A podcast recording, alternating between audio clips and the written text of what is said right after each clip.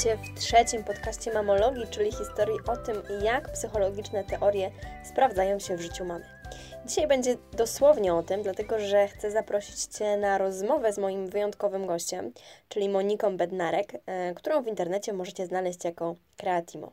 Monika jest terapeutą wczesnego wspomagania rozwoju i na co dzień pracuje głównie z dziećmi do trzeciego roku życia. To jest taka jej specjalizacja, chociaż nie jest jej też obca praca jako pedagog specjalny z dziećmi z niepełnosprawnościami.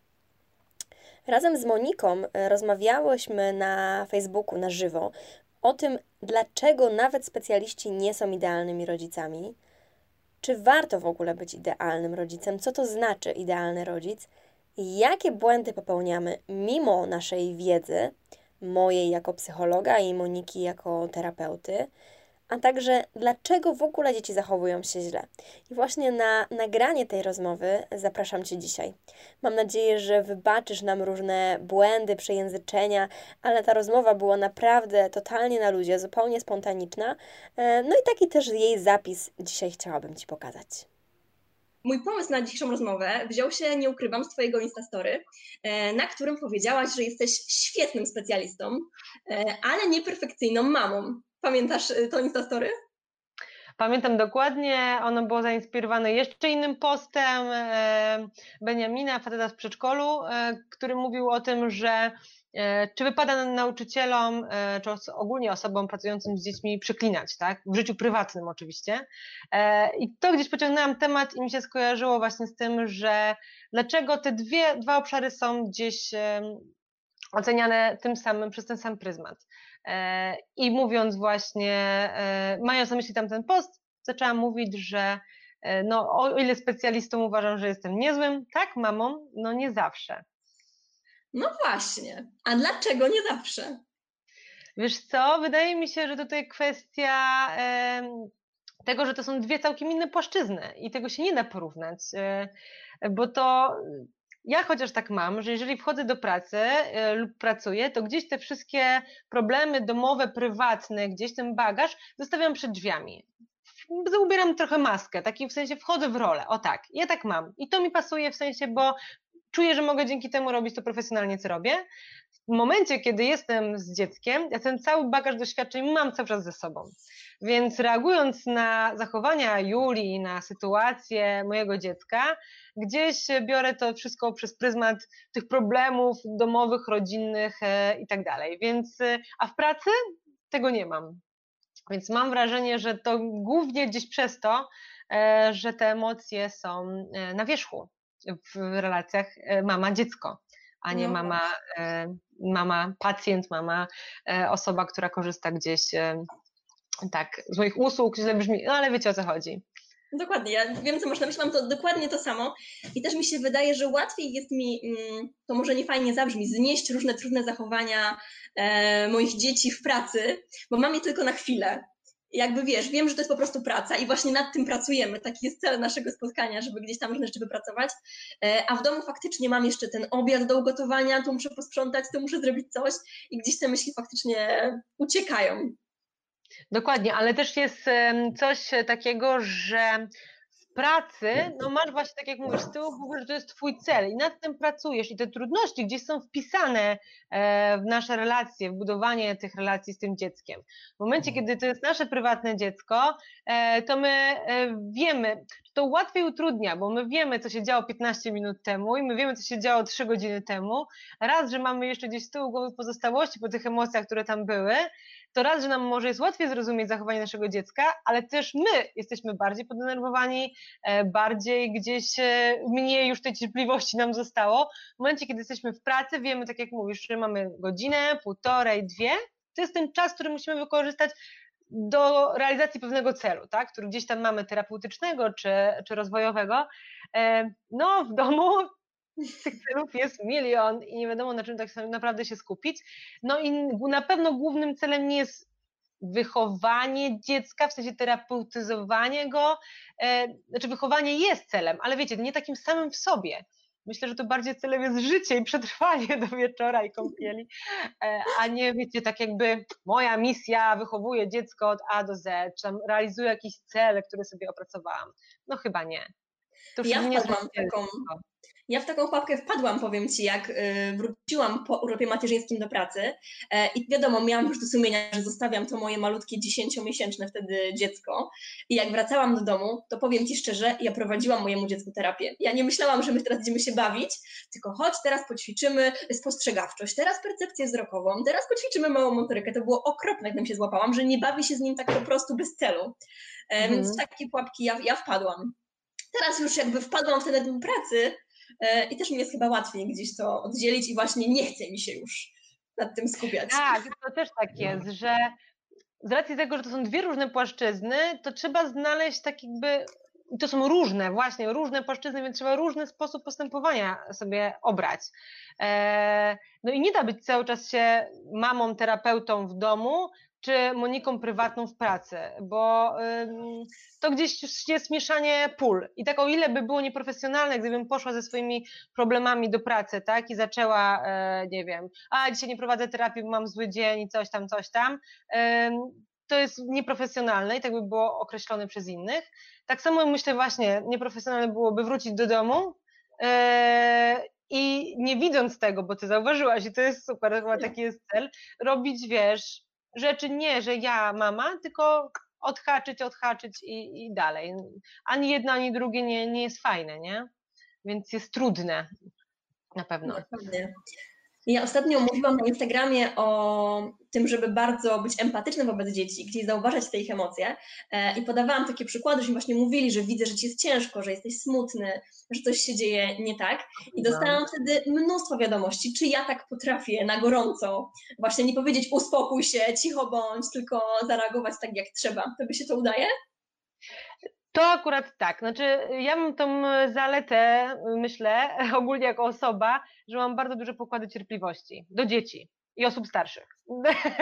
Do, do, równolatków, do równolatków w ogóle nie mam cierpliwości i do ludzi, którzy, e, którzy gdzieś e, chcą być nieudacznikami takimi życiowymi też nie mam, ale do dzieci akurat mam dużą cierpliwość, takie pokłady na zasadzie, przecież oni mogą tego nie potrafić, dajmy czas. E, I to akurat, mówienie, widzę, że jesteś zła, mnie dużo pomaga, e, bo daje mnie czas na wycofanie się, na to, żebym Mhm. tymi emocjami nie wybuchnęła, tak? Więc e, to gdzieś sobie, tylko troszeczkę mam wrażenie, że czasem powtarzam to taką, taką mantrę i to też nie jest, wiesz, takie na zasadzie, mm, okej, tak empatycznie chcę cię ugłaskać, mówię to swojej córce oczywiście teraz, tylko gdzieś to mówię dla siebie, tak? Widzę, że jesteś zła, bo kiedy ja to nazwę, to też daję sobie do zrozumienia, Monia, ona nie radzi sobie z tymi emocjami, ona jest zła, no nie robi ci tego na złość, tylko jest zła, zrozum ją, spróbuj. Więc gdzieś sobie daję taki, wiesz, impuls do tego, żeby jej nie oceniać, nie? Tylko żeby dać, chcieć zrozumieć, dać jej czas na zrozumienie lub samemu poszukać przyczyny. No kurczę, czemu ona tak kryczy, tak? E, gdzie jest ta przyczyna? Gdzieś musi być. Co było nie tak, gdzie poszło źle? I tak jak mówiłaś ostatnio e, o swojej sytuacji, o tym, że dziecko było przyciągnięte do spania, tak? Do drzemki i to zmęczenie już było takie wysokie, że już po prostu nie dało sobie rady z tym wszystkim. Stąd wybuch Opera. takich tak, e, to ja często mam to samo w sensie, że gdzieś wiem, gdzie jest przyczyna, więc mi jest łatwiej zrozumieć jej zachowanie, co nie zmienia faktu, że jestem wkurzona, albo zła, albo czuję bezradność, e, albo mi jest ciężko. Życie. Właśnie, powiedziałaś super rzecz, że nam też jest ciężko, źle i że czujemy się bezradni, że to też nie jest tak, że my na te powody złości naszych dzieci wpadamy od tak, nie? No nie da się odciąć od emocji. Znaczy, myślę, że główną tak jakby różnicą między praca terapeuty, praca rodzice, praca, wychowanie dziecka są właśnie emocje, nie? W sensie, że tam w pracy jesteśmy w stanie założyć tą maskę i te emocje gdzieś mieć na wodzy, bo to nie jest świeże, to nie jest żywe, bo to jest dziecko, ale nie moje. W przypadku swojego dziecka te emocje są po prostu bardzo na wierzchu e, i my jeszcze bardziej chcemy pomóc, my jeszcze bardziej kochamy, my chcemy ugłaskać, ale jednocześnie jesteśmy złe, bo wiemy, co się stało wcześniej. E, I to wszystko jest właśnie na wierzchu, więc tak jakby nasza umiejętność radzenia sobie z emocjami e, jest w stanie pomóc, ale w pracy tego nie ma. Tutaj te emocje myślę, że dużo, dużo utrudniają gdzieś, żeby tak spojrzeć z boku na to, nie? I jeszcze jedno ci powiem, co mnie utrudnia bardzo, osoby dookoła. Bo będąc w terapii lub mając zajęcia, terapię Zazwyczaj jesteśmy albo e, face to face z dzieckiem, albo jest jakaś e, triada na zasadzie rodzica jeszcze gdzieś. To są gdzieś trzy osoby, których musimy ogarnąć emocje trzech osób. W momencie, kiedy ja jestem z dzieckiem w domu, to tak, emocje, pół biedy jak jest tylko mąż, partner, tak? Ale tak, emocje męża, partnera, który też nie zawsze rozumie zachowanie dziecka, nasze zachowanie, nasze strategie radzenia sobie, emocje dziecka, jeszcze nasze emocje i to wszystko, wiesz, więc pytanie też, jakie my mamy relacje chyba między sobą i u mnie najtrudniej jest z tym, że ja muszę tłumaczyć mężowi, znaczy muszę, chcę to robić, dlaczego on tak się zachowuje, bo dla niego też nie jest takie oczywiste, skąd wynikają te rzeczy, a ja to wiem dzięki tej wiedzy powiedzmy gdzieś e, zawodowej, siebie uspokoić i jeszcze mieć na uwadze to, że, e, że trzeba się zająć gdzieś Julą, tak, bo ona sobie nie poradzi z tych emocji, nie wyjdzie z nich sama, nie? I Właśnie, dla mnie to jest radzenie sobie z emocjami osób trzecich, które obserwują tą sytuację. To Dokładnie. jest dla mnie. Ale fajnie też powiedziałaś, że właśnie, że jednak przede wszystkim te emocje dziecka, nie? że to jest to, czy, co, czym zajmujemy się najpierw. Bo my jako osoby dorosłe mamy już jakby większe kompetencje do tego, żeby gdzieś te emocje nasze ogarnąć. E, I nam jest trudno, a od dziecka już zupełnie nie możemy tego wymagać.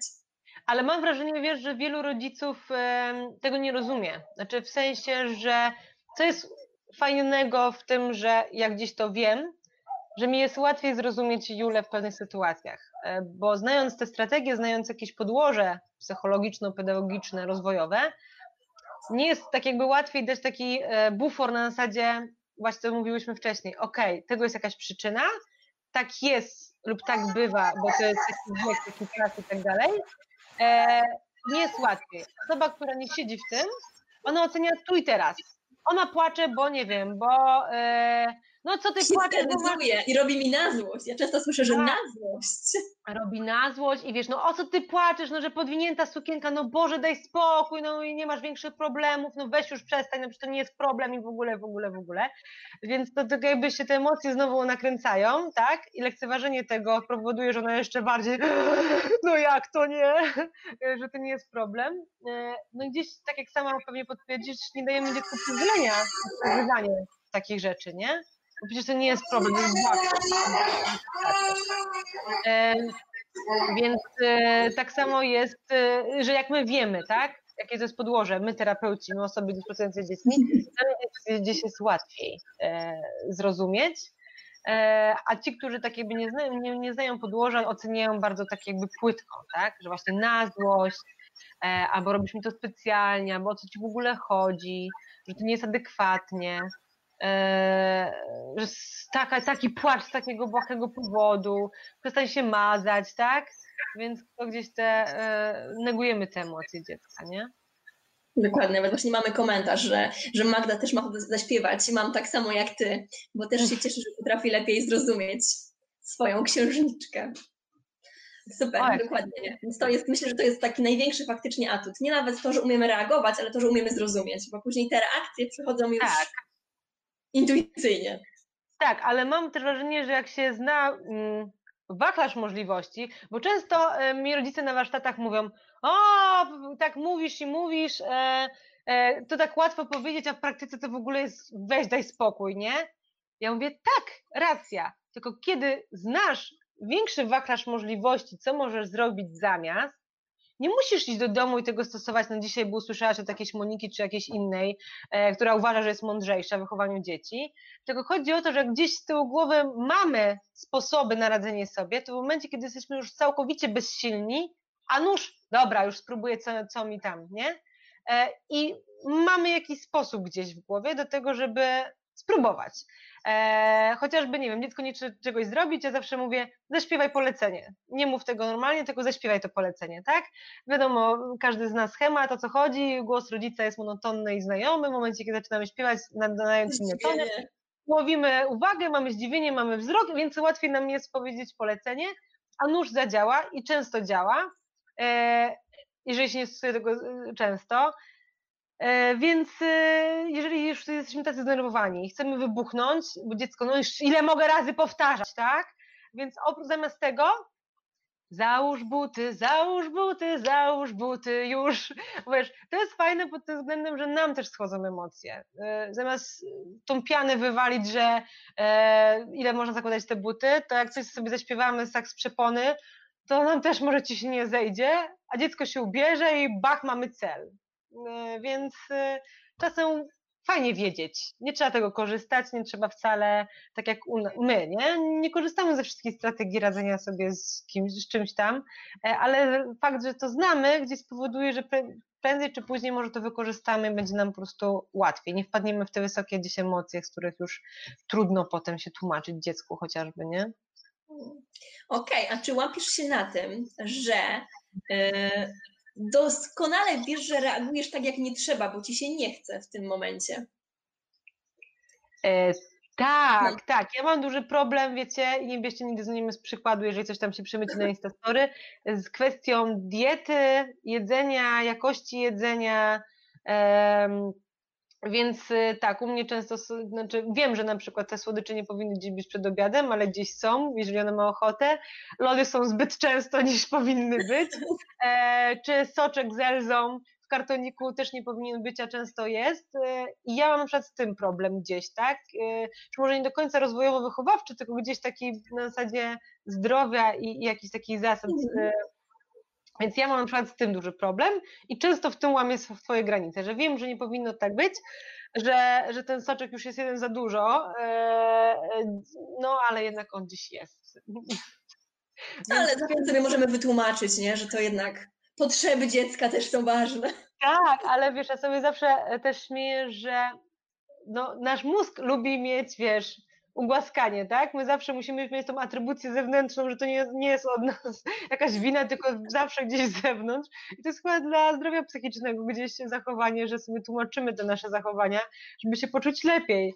O ile one gdzieś nie zagrażają życiu i zdrowiu bardzo, bardzo dziecka, no to gdzieś to jest normalne. E, no, więc dopóki nie będzie miała cukrzycy, to chyba nie będę się nad tym jakoś bardzo rozczulała. E, nie wiem, w tym mam problem bardzo duży. Jeżeli chodzi o wychowanie i takie reakcje, e, to bardzo duże mam wyrzuty sumienia, kiedy e, e, brakuje mi tej cierpliwości, kiedy już widzę, że jestem na skraju i na przykład podniosę na nią głos, tak? Więc już wtedy jestem bardzo na siebie zła, mam bardzo duże poczucie winy wtedy w tym poczuciu winy oczywiście się robi rzeczy, których się nigdy by nie zrobiło i godzi się na rzeczy, których się by nigdy nie zrobiło. I to już czuję wtedy, robię sobie taką autoanalizę i to mi nie pasuje. No. Mam to samo. Nawet właśnie ostatnio mój mąż mi mówi, krzyknęłaś na niego. I mi się wiesz, że było tak głupio. Ja krzyknęłam. Ja w życiu. I faktycznie potem cały dzień po prostu miałam tego po prostu tego Franusia mojego przepraszać i po prostu wiesz, robić wszystko, żeby tylko się nie gniewał. Mimo, że wiadomo, że on zaraz tym zapomniał, na szczęście, jeszcze jest w tym wieku, że nie żywi urazy. E, no, ale było mi głupio. Więc nawet my nie dajemy rady tak, czasami. Tak, tak, pewnie, że tak, ale też chyba e, gdzieś wydaje mi się, że jako rodzic, oczywiście nie mówię tu o jakichś skrajnych zachowaniach, ale najważniejszą cechą, chyba taką najlepszą jest świadomość tego, co się robi. Bo jeżeli krzyczymy bez świadomości tego, że to robimy, to to już nie jest fajne. Ale jeżeli podniesiemy głos i mamy świadomość, że robimy źle i chcemy nad tym pracować albo gdzieś to kontrolować, lub następnym razem, zanim wybuchniemy, to po prostu wyjdziemy z tego pokoju, e, to chyba to jest, znaczy chyba, myślę, że to jest fajne, takiego optymalne, nie? E, gdzieś kontrolowanie tych... Mieć refleksję po prostu nad tym, co, co robimy. Tak, tak, tak. Bo często niestety zauważam taką dysproporcję dużą, że rodzic całkiem zapomina o podmiotowości dziecka i traktuje ciebie jako tego, jestem starszy, najmądrzejszy, dziecko to jest mój podwładny. Ja decyduję tak, e, ty nie masz nic do gadania, e, ma być tak jak ja chcę i tak jakby nie ma żadnej płaszczyzny, gdzie to dziecko może gdzieś się uwolnić. E, czytam komentarz. Tak, test naszej cierpliwości. I a, rodzic, dziecko, tak, że my traktujemy siebie jako taki autorytet, tak, takiego Boga. I ci, często ci rodzice mm, nie przepraszają swoich dzieci, Często ci rodzice uważają, że dzieci powinny być wdzięczne za to, co my im dajemy tak permanentnie, tak? E, bo jesteś niewdzięczny, bo nie wiem, płaczesz, bo dostałeś coś tam, jesteś niewdzięczny, tak? Nie, nie, a powinieneś być, bo ja ci coś tam zapewniam. E, lub też nie, nie czują takiej potrzeby, że to ja mogę się schylić, powiedzieć, przepraszam, źle postąpiłem, tak? E, albo miałeś rację powiedzieć do trzylatka. To w ogóle niektórzy sobie tego nie wyobrażają, tak? Że, że to gdzieś jest taki, e, taka różnica e, postrzegania, że to dziecko gdzieś jest w ogóle nie jest podmiotowe, że ci rodzice raczej nie będą mieli autorefleksji, mam wrażenie. No, Znasz, boją, boją się z tego. E, ja powiem Ci, często nawet rodziców, z którymi pracuję, zachęcam do tego, żeby nawet, e, jeżeli im to nie przychodzi przez gardło w tych naturalnych sytuacjach, to żeby gdzieś sobie to uświadamiali i nawet tak myśląc o tym, skupiając się celowo, e, aranżowali takie sytuacje, w których dziecko przepraszam albo powiedzą, ty miałeś rację, żeby też dać dziecku przykład, że tak się robi w życiu. Tak, bo wiecie, skąd ono ma się tego nauczyć, nie? W sensie Teraz jak, jak prowadzi się TUSy, e, tak, treningi umiejętności społecznych w przypadku dzieci, które mają problemy z, mm, z interakcjami społecznymi, mam tu na myśli całościowe zaburzenia rozwoju między innymi, e, czy niedostosowania społeczne, to my to tak naprawdę przepracowujemy, prawda? W sensie dajemy im takie gotowe rozwiązania, pracując na terapii i tak dalej. Dziecko taką terapię musi mieć, czy to dwulatek, czy półtora roczniak, czy trzylatek. Na co dzień, nie? E, a my mam wrażenie, że niektórzy mają takie wrażenie, e, mają takie oczekiwania, że powinieneś to wiedzieć. Powinieneś e, to ogarniać, dlaczego tego nie wiesz. W sensie swoje doświadczenie wkładamy, gdzieś w głowę dziecka i oczekujemy, że ono będzie myślało naszymi torami, nie? Tylko, że mamy lat 25, 35 plus i tego doświadczenia tyle. Dziecko ma doświadczenia raptem, powiedzmy, rok w tym społecznym życiu gdzieś w interakcjach. Więc często też namawiam rodziców, żeby patrzyli z perspektywy dziecka. Ono rzeczywiście nie jest czystą kartką, która dziś się napełnia, ono gdzieś ma swoje, wiadomo, mm, temperament. Temperament chociażby tak. E, no ale kurczę, ono nie weźmie tego znikąd, w sensie musi skądś czerpać wiedzę. Więc to jest gdzieś ważne, tak jak ty mówisz, żeby uczyć gdzieś tej relacji, tego przepraszam, dziękuję, e, proszę w zabawach, no, to jest myślę ważne, bo dziecko z tym potem idzie dalej, nie?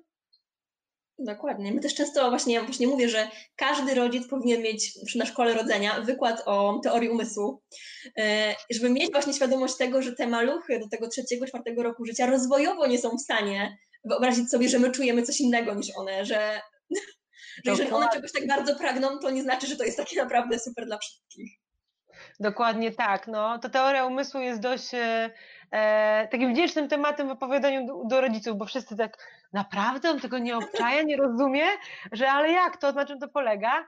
E, no, to masz rację. Szkoła rodzenia, ogólnie szkoły rodzenia powinny mieć e, sporo psychologicznych tematów, e, bo gdzieś rodzicom tego brakuje, bo przewinąć dziecko nauczy się, robiąc to 20-30 razy dziennie jesteśmy w stanie dojść do perfekcji. W momencie, kiedy my nie trenujemy takich rzeczy e, psychologiczno, jakichś rozwojowych, to trudno być w tym perfekcyjnym. Mm, a często tego nie robimy, bo najpierw myślimy, a to za wcześnie, bo ono nie rozumie, nie obczaja jeszcze, bo taki niemowlak i w ogóle.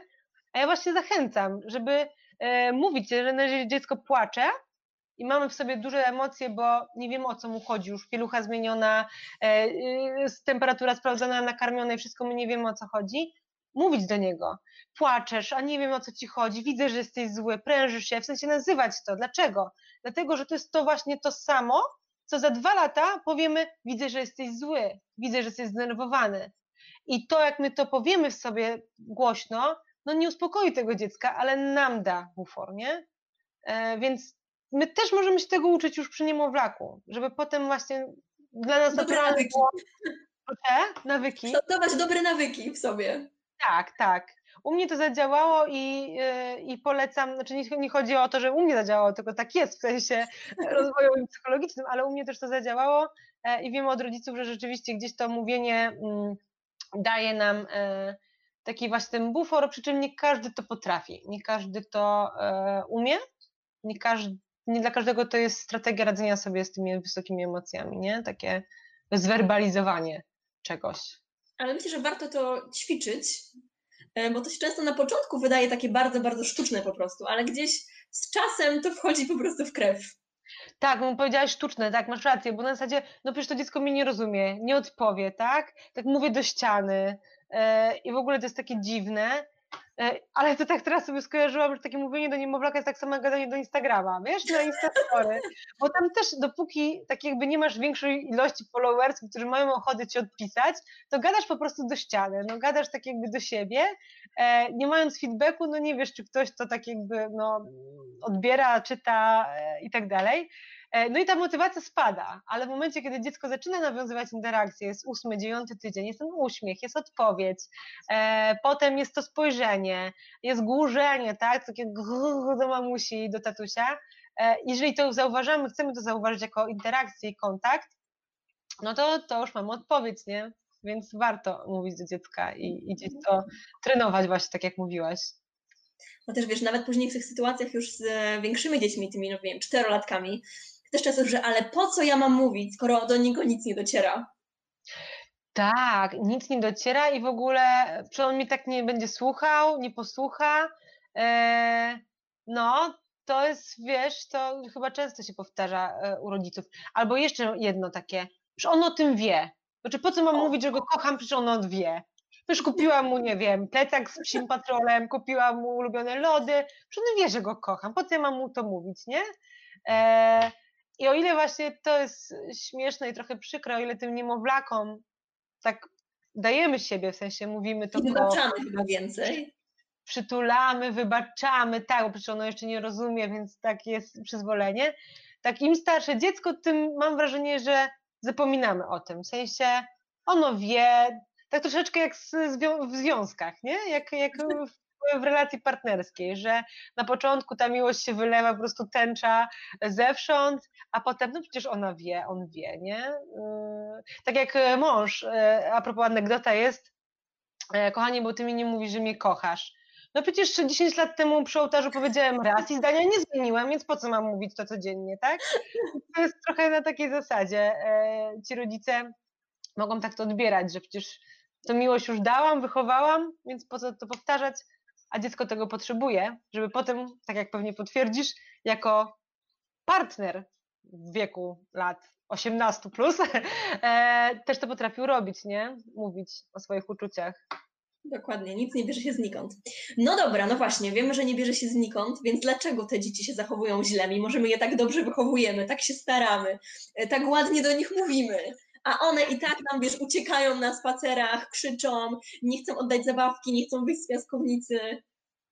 Wiesz co, my chyba zapominamy często, że ta mała istota jest odrębną jednostką i że właśnie tak jak powiedziałeś, że te nasze wizje wyjścia właśnie z piaskownicy, bo mamy kolację, y, tonę prania, prasowania i tak dalej, no nie są tożsame z tym, co myśli dziecko. Bo jak popatrzymy, co ono robi, a akurat ustawia największą wieżę z jakichś tam babek, babek w piaskownicy i tak dalej, to jest dla niego cel po prostu życiowy, a my mu to pach, e, no to reakcja jest adekwatna. E, I często, co też ty mówisz często u siebie na Instastory, że e, to nie chodzi o to, że to dziecko nam robi na złość, tylko że to my go nie rozumiemy, tak? Nie rozumiemy przyczyny, a nie, że dziecko gdzieś płacze bez przyczyny. To, że my jej nie znamy, nie znaczy, że jej nie ma. Ta przyczyna jest, e, no i warto ją gdzieś poszukać. Dokładnie. Jest fajny komentarz. Właśnie, jest fajny komentarz Kasi, że genialną nauką na zrozumienie rozwoju dziecka jest posiadanie dwóch skrajnie różnych pod względem temperamentu dzieci. To jest, myślę, cenna lekcja, że faktycznie często właśnie to samo wychowanie, ci sami rodzice, te same geny, a mhm. dzieci zupełnie różne. Dokładnie. Więc to też daje takie myślenie, że trzeba do każdego jednak indywidualnie, nie? W sensie, że nie da się przez pryzmat przejść przez rodzicielstwo na zasadzie, że a już mam przepis po jednym dziecku i że tego włożę w ramę i będzie gotowe następne. No właśnie, często nie. Dokładnie. Ty kiedyś nagrałaś taki świetny e, film e, o reakcji właśnie na gryzienie dzieci, e, a później dopowiadałaś, nie, że jednak skupiamy się na szukaniu tej przyczyny, reakcja reakcją na gorąco, tu i teraz. Tak, Ale tak, myślimy tak. dalej, nie? Szukamy, kopiemy. Bo u każdego będzie inna, nie? Właśnie, więc y, też to o to chodzi. E, no my też chyba, e, trochę, też chcę trochę jeszcze poruszyć, a propos, zapytałaś się, dlaczego nasze dzieci mimo tego dobrego wychowania, bo wiemy więcej, są takie, a nie inne. ja trochę też e, cierpię z tego powodu i też zbieram, z racji tego, że wielu znajomych moich jest w podobnym zawodzie e, i wchodzą teraz w moment macierzyństwa pierwszego czy kolejnego. I niestety wśród społeczeństwa jest takie przeświadczenie, że jeżeli rodzisz dziecko będąc terapeutą, nauczycielem, psychologiem, logopedą, ble, ble, ble, to ty powinnaś ogarniać. Jak to, ty, ty nie ogarniasz? Tak, ty, ty urodziłaś, nie wiesz co z dzieckiem, tak, ty nie wiesz o co mu chodzi, e, ty nie umiesz, nie wiem, e, no, no zareaguj, no przecież pracujesz z dziećmi, no jak to ty nie wiesz, to ja mam wiedzieć, jak ty pracujesz. E, I często tak jest, że otoczenie, głównie rodzina, zakłada, że skoro my pracujemy z dziećmi, to z naszym będzie tak. Że skoro my pracujemy z dziećmi, to nasze będzie idealne i poukładane. E, I w ogóle, wiecie, bez takiej histerii, bez buntów i tak dalej. Tylko pytanie, no dlaczego? To jest takie samo dziecko jak, jak innego rodzica. E, I w domu jesteśmy rodzicem właśnie, a nie terapeutą, psychologiem e, i innym, nie? Ja sama powiem Ci, miałam ogromny z tym problem, że sama gdzieś na sobie wyrwa, wywarłam taką ogromną presję, że będę po prostu perfekcyjną mamą, no bo wiesz. Ale ja też tak miałam, wiesz? Dokładnie. I powiem Ci, strasznie po porodzie mi dopadł ogromny taki baby blues i siedziałam po prostu i ryczałam, że mm, jak ja mogę sobie nie dawać rady z moim dzieckiem. A Franek był dzieckiem, które przez pierwsze pół roku płakało non-stop. E, co wynikało z różnych problemów, tam napięcia mięśniowego, nieistotne w tym momencie. Dla mnie po prostu ważne było to, że on płacze, a ja sobie nie daję rady. I co ze mnie za mama, co ze mnie za psycholog, co ze mnie za specjalista, no. Tak, ale ja miałam podobnie. Co prawda Jula była bezproblemowym dzieckiem jako noworodek i niemowlę potem, e, ale miałam tak samo, w sensie byłam na szkole rodzenia, e, pracuję z takimi innymi dziećmi, tyle wiem, powinnam wiedzieć, a przychodzi ten moment i ja po prostu właśnie, ja miałam do szóstego miesiąca też e, życia Julki taki, nie umiałam się odnaleźć w roli mamy. W sensie bardzo miałam zawahane mm, relacje ja jako Monika, ja jako mama, ja jako kobieta. Nie umiałam się w tym odnaleźć. Ile to mam być mamą, ile mam być dla siebie. W ogóle zatraciłam siebie zupełnie jako osobę. Byłam tym takim inkubatorem i, i w ogóle mleczarnią i tak dalej zapominając bardzo o siebie, o sobie i było mi z tym źle. E, I e, zgubiłam myśl, zgubiłam myśl, ale chodziło mi generalnie o to, że mm, w momencie, kiedy zostaje się rodzicem, to mm, nie wiesz, jak to jest. W sensie, zostając po raz pierwszy, zupełnie nie wiesz, jak to jest. Zostając po raz drugi, też nie wiesz, jak to jest, bo nigdy nie byłaś podwójną e, mamą, podwójnym rodzicem. E, ale te oczekiwania, że powinnam sobie poradzić, to jeszcze pogłębiają ten taki stan trudny, nie? Ja na przykład nie umiałam do Julii mówić. W sensie... Mimo się specjalizujesz, nie? Generalnie w niemowlakach. Tak, tak i wiesz, ja wiedziałam, że powinnam to robić, powinnam robić te wszystkie, wiesz, kąpiele słowne, e, nazywanie i tak dalej, to bardzo doradzam rodzicom. Tak ja na przykład, jak Jula była mała i tego feedbacku nie było od niej, mm, nie potrafiłam z nią rozmawiać, nie potrafiłam do niej mówić. Wydawało mi się, że to jest bez sensu, że po co ja w ogóle to robię, przynajmniej tak mnie nie, nie ogarnia, o czym ja mam mówić. Nie wiem, było dla mnie to bardzo trudne i ja się zmuszałam do tego, żeby to robić, bo wiedziałam, że tak powinno być, zupełnie tego nie czując.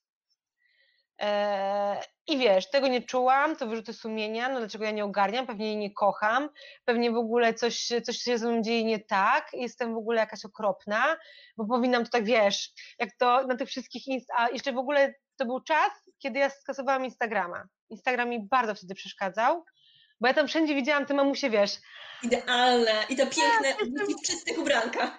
Tak, jestem super mamą i tak dalej, ja wiesz, tutaj mleko, nie chcę mówić obrzygana, ale to powiedziałam, tutaj spottona w ogóle zapomniana o sobie, więc gdzieś tak ten wizualny aspekt. I widzę tutaj mamę, która wiesz, i ja wtedy skazywałam Instagrama, mm, nie dawałam rady sobie z nim, w sensie nie, nie radziłam sobie z tym, e, gdzieś, bo czułam się jeszcze gorzej, i stąd głównie powstał projekt Zamień Modne na Mądre. Bo ja wiedziałam, że ja nigdy nie zrobię sobie zdjęcia w firmowych ciuchach na tle e, białego marmuru z dzieckiem na ręku, bo po prostu nie mam takiego otoczenia. Ale mówię, kurczę, ale ja też mam coś fajnego, tylko że tutaj.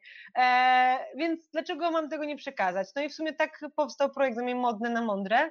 No i potem on ewaluował w różnych kierunkach ale to było głównie wynikające z tego, że ja nie mogłam znieść tego widoku tych mam, takich instagramowych, w momencie, kiedy ja byłam po prostu jedną wielką kupą, jako kobieta, jako, jako osoba, więc gdzieś to tak, taka dygresja. Myślę, że faktycznie twoja, twoja historia twojego, twojej kariery na Instagramie pokazuje, że wie, dużo mam ma to samo, bo twoje konto jest totalnie nieinstagramowe, umówmy się. Yy, myślę, że wszyscy specjaliści od Instagrama by cię zjechali z góry na dół.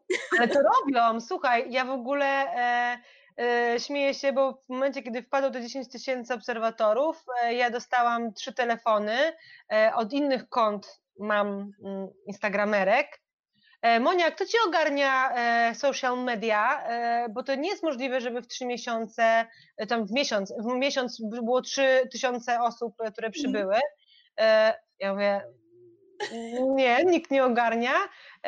I oczywiście wcześniej dużo rad pod tytułem, no to tak nie wygląda, to tak nie robi się. Mówię, kurczę, robię to, co czuję, bo jeżeli będę robiła coś, czego nie czuję, teraz, że się umęczę, dwa, za chwilę skończę to robić, tak?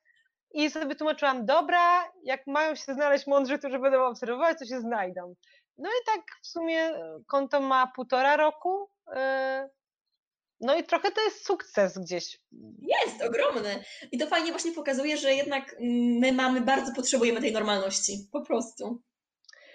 Tak, normalności, no, chociaż to nie jest, chociaż z drugiej strony ten wizualny aspekt zależy, jakie mamy chyba podejście do, do życia gdzieś, jakie te priorytety powiedzmy, bo ten wizualny aspekt też jest bardzo ważny. Ja takie anegdota trochę przez łzy, mm, śmiech, jak wystawiałam się razem z Anią z Pepito na targach Mamaville, mm, więc kto zna Mamaville, ten wie, tam jest dużo takich... Wielkie branżowe, targi piękne, bardzo, takie wypuskane. Tak, dokładnie tak, tam jest wszystko piękne, ładne, no my się pojawiłyśmy, Ania ze swoimi produktami, ja e, ze swoimi rzeczami, totalnie nie pasowałyśmy tam. Znaczy ja tak się czułam, że tam nie pasuje do, tego, do tej otoczki. E, no i rzeczywiście gdzieś tak było, bo tam ludzie przyszli z innym nastawieniem, nie byli tak bardzo zainteresowani naszym stoiskiem jak innymi. A koło nas akurat nas, e, fajnie to pokazywało, bo koło nas były wszystkie stoiska z takimi, wiecie, takie buciki, ale skórzane niechodki, e, które po prostu... Cierpiałaś. Proszę? Cierpiałaś, znaczy nie, że konkurencja taka piękna, tylko że sprzedają takie rzeczy modne, niemądre. Tak, powiem Ci, że to dobre słowo, bo e, było dużo dialogów na ten temat w trakcie, nie? I takie spódniczki, wiesz, takie tiul z pomponikami w środku i w ogóle, które są fajne, piękne, ale to nie jest gdzieś tak jakby cel naszego życia, żeby je kupić za ten milion monet. E, do czego dążę? Podeszła dziewczynka, 4 e, lata, 4 gdzieś lata, mm, która była zafascynowana moimi pomocami, to były zestawy do terapii ręki i ona po prostu brała i mama zobacz i tutaj przekładała te pompony i w ogóle stała w tym i naprawdę w to weszła, a mama nie pamiętam imienia, niech to będzie, nie wiem, Kasia. E, Kasia, chodź zobacz tą spódniczkę, chodź zobaczymy, no bo zaraz tam wyprzedadzą, nie będzie tego rozmiaru, no Kaśka, no, no chodź już, no proszę cię. I ta scena po prostu mi pokazała, że, mm, że ja jestem na właściwym miejscu w właściwym czasie i dobrze robię, tylko że ja robię dla dzieci, a nie pod rodziców.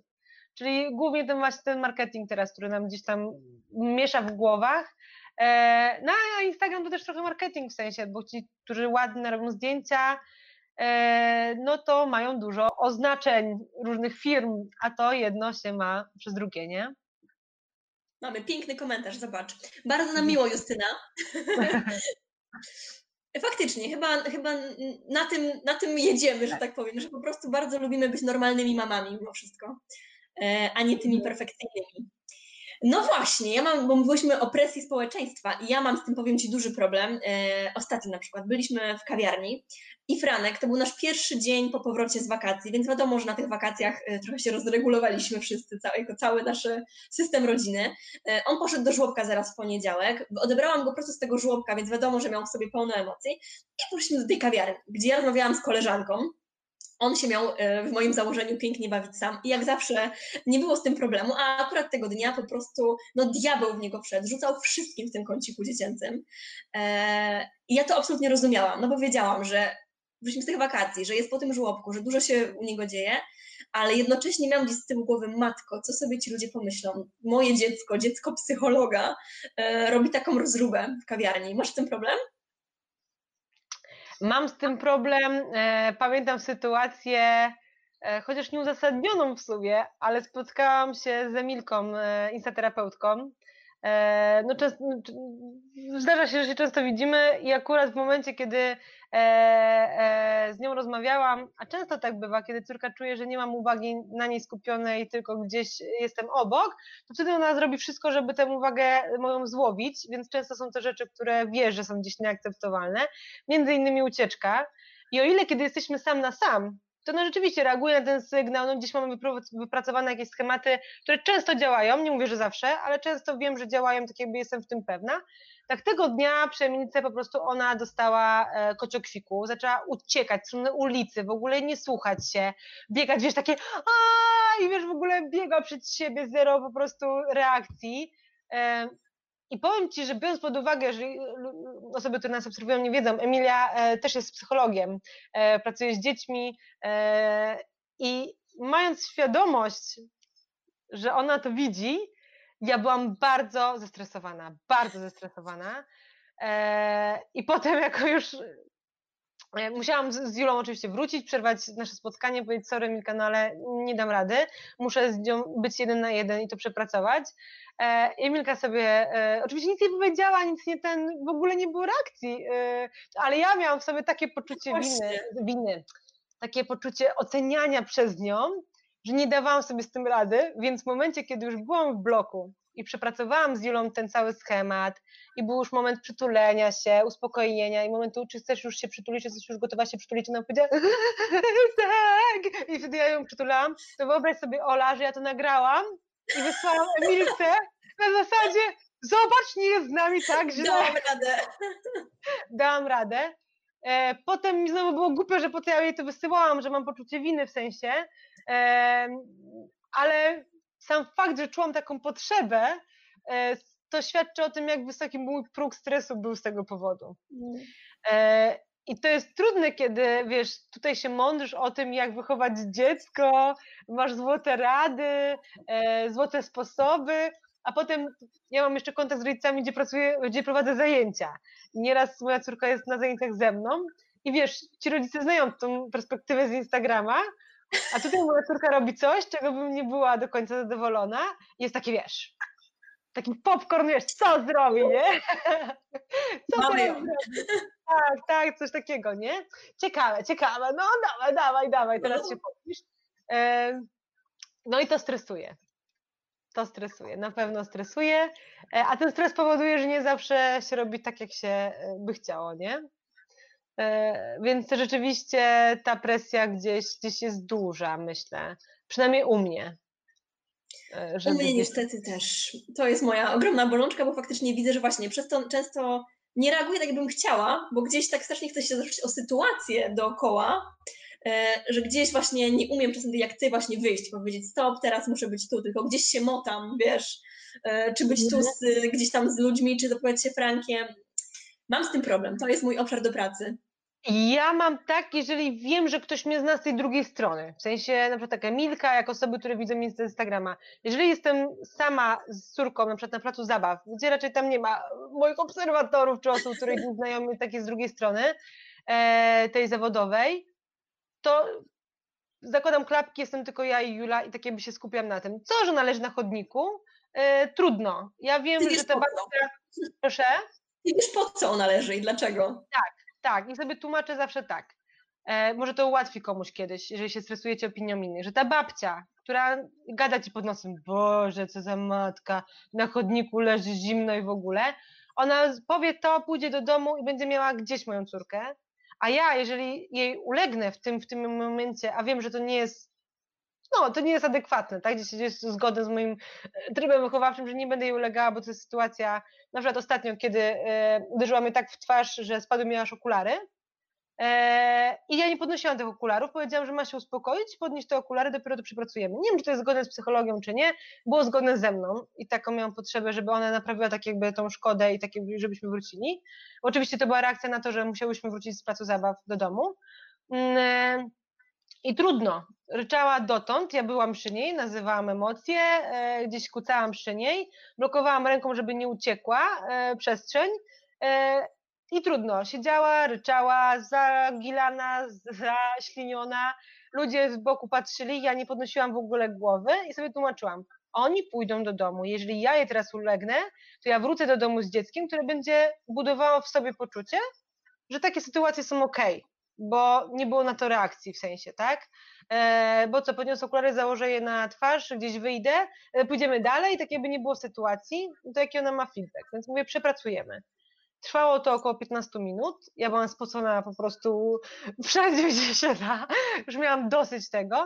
Mm, e, ale się udało. W sensie uspokoiła się, przytuliłyśmy się, porozmawiałyśmy, co było nie tak, podniosła te okulary. Sama z siebie powiedziała gdzieś przepraszam po, po drodze. E, I jak to u dzieci bywa, Idziemy dalej. kotek, y, kotek, o, cho- chodź, to, to, i oczywiście minęło w 3 sekundy, coś co trwało 15 minut i wtedy taka duma, ha, mam. Tylko przykre jest to, że tej sytuacji, kiedy mnie przepraszała i przytulała i w sensie byłyśmy gdzieś blisko, nie widział nikt. tego ryku, wiesz, i tego krzyku i, i tych Widziała cała Warszawa. no. I to jest chyba najgorsze. No. Agnieszka też właśnie pisze, że, że to jest tylko chwila, która minie, a to, co robimy dla naszych dzieci, e, ma znaczenie i zaprocentuje na przyszłość. Dokładnie chyba tak jest. I tak sobie tłumaczę zawsze. No. No dobra, to ta nasza wiedza. Mm, Czy czasem ci przeszkadza? Bo mówimy, że jest fajnie, że lepiej rozumiemy, że łatwiej nam reagować, że mamy pewne schematy. Mhm. A czy czasem przeszkadza? Przeszkadzała mi bardzo na samym początku, z racji tego, że rodząc Julę pracowałam z dziećmi niepełnosprawnymi głównie, e, to oczywiście doszukiwałam się miliona objawów mojej córki. E, I to mi dość przeszkadzało. W sensie widziałam za dużo, niż bym chciała. Jednocześnie sobie tłumaczyłam, no kto ma zobaczyć jak nie ja, w sensie, e, a wychodzę z założenia, że warto sprawdzić, jeżeli coś nas niepokoi. Więc w efekcie sprawdzałam. E, No i to nie było fajne, w sensie to było gdzieś, gdzieś była przesada. Gdzieś, gdzieś się Mhm. zagalopowałam. Powiedziałam sobie dość. E, Mówię, daję czas, nie musi być książkowo, jest ok, obserwuj, patrz, ale bez żadnych takich jakby działań bardzo szybkich. E, No i okej, poradziłam sobie z tym, ale rzeczywiście to mi przeszkadzało, nie? Że, że, że szukałam w, u niej jakichś, jakichś problemów, e, których de facto nie było. To na Tak. tym pierwszym etapie. A czy teraz się zastanawiam, czy to przeszkadza? E, Może jestem bardziej krytyczna wobec siebie przez to, że wiem, jak powinno być e, gdzieś, a jak nie jest często? No, to może pod tym względem. A ty jak masz? Dokładnie mam tak samo jak ty, czyli ten pierwszy etap to była masakra. E, Franek non-stop chodził na konsultacje do różnych specjalistów, żebym mogła spać spokojnie, ale też chyba było tego troszkę za dużo. E, Jak już szłam, szłam przy rozszerzaniu diety się skonsultować z neurologopedą, jak dokładnie mam go posadzić, e, w jakiej pozycji, to już się po mnie wszyscy śmiali, że trochę przesadzam, ale faktycznie mi to wtedy dużo dało, więc, więc może miało swoje plusy Mhm. że ja spałam spokojnie. Teraz jest faktycznie trochę lepiej, ale też e, bardzo, za bardzo pilnuję norm rozwojowych. Wiesz co, w pracy dla wszystkich dzieci moich mam dużą granicę e, i duży ten, wiesz, właśnie taki wachlarz i duży ten podział, że to może być e, ten miesiąc, a może być tamten, że są te granice szerokie, a dla mojego dziecka tak nie mam. Jednak. Pilnuję, wiesz, że wybija mu ten miesiąc i powinno być to i to. A, nie, to ja gdzieś e, totalnie się, że może to mnie uspokaja, że gdzieś widzę, widzę jej postęp, widzę jej rozwój, e, widzę nowe umiejętności gdzieś tam, chociaż wiadomo, że ze swoim dzieckiem jest też trudniej, bo mając je na co dzień, nie widać jest takich różnic, nie? Bo ktoś przyjeżdża raz na miesiąc i wow, jak ona gada, jak ona biega, coś tam, coś tam. Nie, normalnie, tak jak zawsze, nie? Tak jak zawsze bo my już nie pamiętamy tych momentów y, sprzed pół roku, e, ale z racji tego, że widzę, że się zmienia, e, to gdzieś nie poszukuję. Znaczy w sensie uważam, że rozwój jest, jest postęp, jest, Jest progres, więc jest okej gdzieś, nie? W tym, e, w tym momencie. Więc chyba gdzieś już e, zaprzestałam. No, tylko też mam wrażenie, że mm, podczas zabaw jakichś właśnie, czy czegoś, co wykonuję, czasem łapię się na tym, złość to złe słowo, ale taki zawód mam w sobie, że ona czegoś nie potrafi. E, nie wiem, czy wiesz, co Ćwiczymy to, pracujemy nad tym. Jestem tak, przy nim. ale w sensie, mm, albo zobacz jakieś dziecko, na przykład dzisiaj, o, przykład z dzisiaj. Moja mama, e, moja córka ma e, u mnie na wsi, u mojej, bo teraz została z babcią na wsi, ma tam rowerek biegowy. I ona na tym rowerku biegowym sobie radzi i moja mama mówi, ty, wiesz, ona już na rowerek jest e, za duża, wiesz, sąsiadka, która gdzieś tam mieszka, ona jest o pół roku młodsza, pół roku, i ona na normalnym trójkołowym już jeździ, znaczy czterokołowym w sensie. Ja mówię, co? No i tam potem tata się dołączył, mówi, no tak, a, to, a tam ci, co tam mieszkają, to też widziałem, że jeździła już dziewczynka. No musisz jej już taki rowerek kupić. I wtedy ja tak, Boże, zaniedbuję swoje dziecko, ona jeszcze tego nie umie, a już powinna, no rzeczywiście. E, może, no już, to, i wiesz, już, już taka wizja, gdzie kupić ten rowerek. Przegapiłam coś. Przegapiłam coś, tak, ona już powinna to umieć, a ja tego jej nie dałam. E, no, i z tym mam problem. Albo widzę na Instagramie, że jakiś dwulatek, nie wiem, coś tam, coś tam. E, matko, ja z nią tego nie robiłam. Boże, e, będzie zacofana, będzie gorsza. I o, ile wiesz, rodzice mi piszą, matko, bo ty tyle robisz ze swoją córką i tak dalej. No właśnie nie. W sensie mam poczucie, że robię bardzo gdzieś mało takich celowych rzeczy, nie? E, że siadamy i coś robimy. I mam wyrzuty sumienia, no. Więc tak jakby porównywanie nie jest mi obce z innymi dziećmi. E, No, A same mówimy o tym, żeby tego nie robić, nie? no to w ogóle jest absolutnie, że nie wolno, nie, nie. E, ale to gdzieś jest silniejsze w sensie. Mamy potrzebę takiego bycia w społeczeństwie i mamy potrzebę e, posiadania dziecka dla nas idealnego, no nie? Więc, więc my chcemy, żeby ono było najlepsze gdzieś, więc to jest normalne jednocześnie, ale fajnie mieć e, gdzieś dystans. O właśnie, i teraz znowu robię e, dygresję, ale myślę, że z tego powodu ciężko jest być nauczycielem swojego dziecka na przykład w grupie przedszkolnej, wiesz? E, bo gdzieś właśnie to są te dwa obszary, które moim zdaniem nie powinny być łączone, e, bo nie da się być obiektywnym do swojego dziecka e, i jednocześnie gdzieś te granice gdzieś uciąć, nie? Tak jest chyba fajny przykład tego, jak sobie radzić jako nauczyciel ze swoim dzieckiem. Nie wiem, czy masz takie doświadczenia, ale ja mam właśnie takie feedbacki, że często te dzieci mam, które są nauczycielkami, są właśnie tymi niegrzecznymi, bo gdzieś podświadomie my więcej pozwalamy i te granice jest trudniej zachować, nie? A też dzieciom jest trudno zrozumieć, nie? Że ta mama nagle w pracy innej roli. Tak, tak, tak. No ta teoria umysłu znowu. E, no i kwestia właśnie tych ról, tak, że to jest, e, że to jest inaczej gdzieś. No więc to, to fajnie pokazuje, że nie da się być jednym i drugim jednocześnie. No właśnie, w domu jesteśmy tylko rodzicami, a nie Mhm. specjalistami. No dobra, no to Monika, bo mówiłam Ci, że będzie pół godziny, a już widzę, że zaraz będzie godzina, czyli miałaś rację. Dobra, to mam do Ciebie ostatnie pytanie. Czy w ogóle warto starać się być perfekcyjnym rodzicem? Wiesz co? E, Powiedz mi, kto wymyślił ten kanon perfekcyjności? W sensie, gdzie jest ten kanon perfekcyjności, idealności? E, Kto to spisał i do czego my dążymy? E, Bo to chyba tylko w naszych głowach gdzieś, gdzieś jest i dla jednego idealną mamą jest puścić dziecko, żeby miało czyste ubrania, w sensie, a druga musi mieć każdy kącik wyprasowany i, i wiesz, i zadbany, żeby było buty pasujące do, do spineczki. No i ta jest idealna i ta jest idealna, tak? E, Nie warto. Myślę, że warto być autorefleksyjnym. O tak.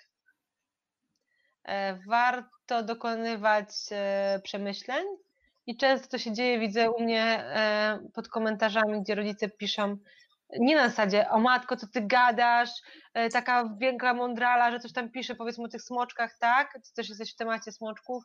E, tak, że, że wiesz, że, że komentują, że nie, tylko o, rzeczywiście, muszę się temu przyjrzeć, jak jest u nas. Więc taka właśnie autorefleksja i to uważam za największą mądrość rodzica i osób jako takich, że jestem w stanie na siebie spojrzeć przez pryzmat tak z boku, nie? Kurczę, może rzeczywiście robię coś nie tak. I sobie odpowiedzieć, czy tak, czy nie. E, Bo jeżeli my uważamy, że jesteśmy idealni e, i nie robimy tej autorefleksji, to często się zapętlamy gdzieś w swoich błędach, nie? Mm, Więc autorefleksyjność, nie idealność, tylko autorefleksja. Fajnie, myślę, że to będzie taka złota myśl tego live'a, że idealny, perfekcyjny rodzic to ten, który ma tę autorefleksję w sobie. Tak myślę, możemy tak, e, tak pozostawić. O właśnie. Ania komentuje. Tak samo jak nie ma dla e, perfekcyjnego rodzica, tak i nie ma perfekcyjnego nauczyciela. No właśnie, więc e, perfekcja jest przereklamowana. Dokładnie. No dobra, e, czyli wiemy, że nawet nasze dzieci zachowują się źle, czy też niezgodnie zawsze z naszymi oczekiwaniami, i to wcale nie świadczy, że my jesteśmy złymi rodzicami. Tak, ja, tak jak mówiłam na tym Instastory wtedy. Co z tego, że moja córka ucieka i biegnie? Okej, okay, cudzego bym upilnowała swojego. no właśnie, więc trochę tak jest, że z cudzym bym dała sobie radę i na pewno by takie sytuacje, znaczy na pewno, byłoby mniejsze prawdopodobieństwo takiej sytuacji w przypadku, kiedy jest to moje dziecko, no to każdy trudne. rodzic wie, jak jest. Dokładnie. Mamy kolejny komplement. Także dzięki Ola bardzo. Jesteśmy ulubionymi tak, Instagramowiczkami. No właśnie, więc wszystkich z Facebooka, którzy nas z Instagrama nie znają, to zapraszamy serdecznie na, na Instagrama Moniki Creatimo. U Moniki znajdziecie bardzo dużo informacji o wspieraniu rozwoju dzieci do trzeciego roku życia y, i takich właśnie informacji o tym, co jest y, mądre, co modne i czy czasami się to łączy. Także Monika, bardzo Ci dziękuję za tą rozmowę. Naprawdę myślę, że była bardzo wartościowa i dużo z niej wszyscy wyciągnęliśmy. Ja sama jak zwykle od Ciebie bardzo dużo się dowiedziałam. Także dzięki wielkie i mam nadzieję, że jeszcze kiedyś się pożymy. Tak, tak. Bardzo dziękuję za zaproszenie i za motywację. Też mi było bardzo miło i dziękuję e, bardzo. I jeżeli ktoś jest ode mnie, chociaż wątpię, bo to kanał Oli, to nie zapraszam Was do Oli, bo to już jesteście, e, ale mówię, e, zapraszam Was do e, tego, aby obserwować też nas na Instagramie. O tak, bo jesteśmy na Facebooku, więc obie nas. Dokładnie. Dobra, no to dziękuję i wszystkim dziękujemy, którzy e, dotarli tutaj do nas na tego Facebooka. I co, miłego wieczoru. Idziemy też spać do dzieci. Tak, miłego wieczoru, udanego wszystkim. Dziękujemy, że byliście. Mam nadzieję, że wiele wyciągłaś, wyciągłaś z tej naszej rozmowy z Moniką. Myślę, że padło tam wiele takich wartościowych myśli, które nie jednego rodzica uspokoją. Bardzo Ci dziękuję za wysłuchanie tej rozmowy. E, tak jak wspomniałyśmy w rozmowie, zapraszamy na nasze konto na Instagramie, moje, czyli Mamologia, Moniki, czyli Creatimo, e, a ja także zapraszam Cię na mojego bloga, czyli www.mamologia.pl, gdzie znajdziesz wiele innych psychologicznych treści. Daj znać, co myślisz o tym podcaście. Czy nasuwają Ci się jeszcze jakieś pytania? Jestem bardzo ciekawa. Do usłyszenia znów.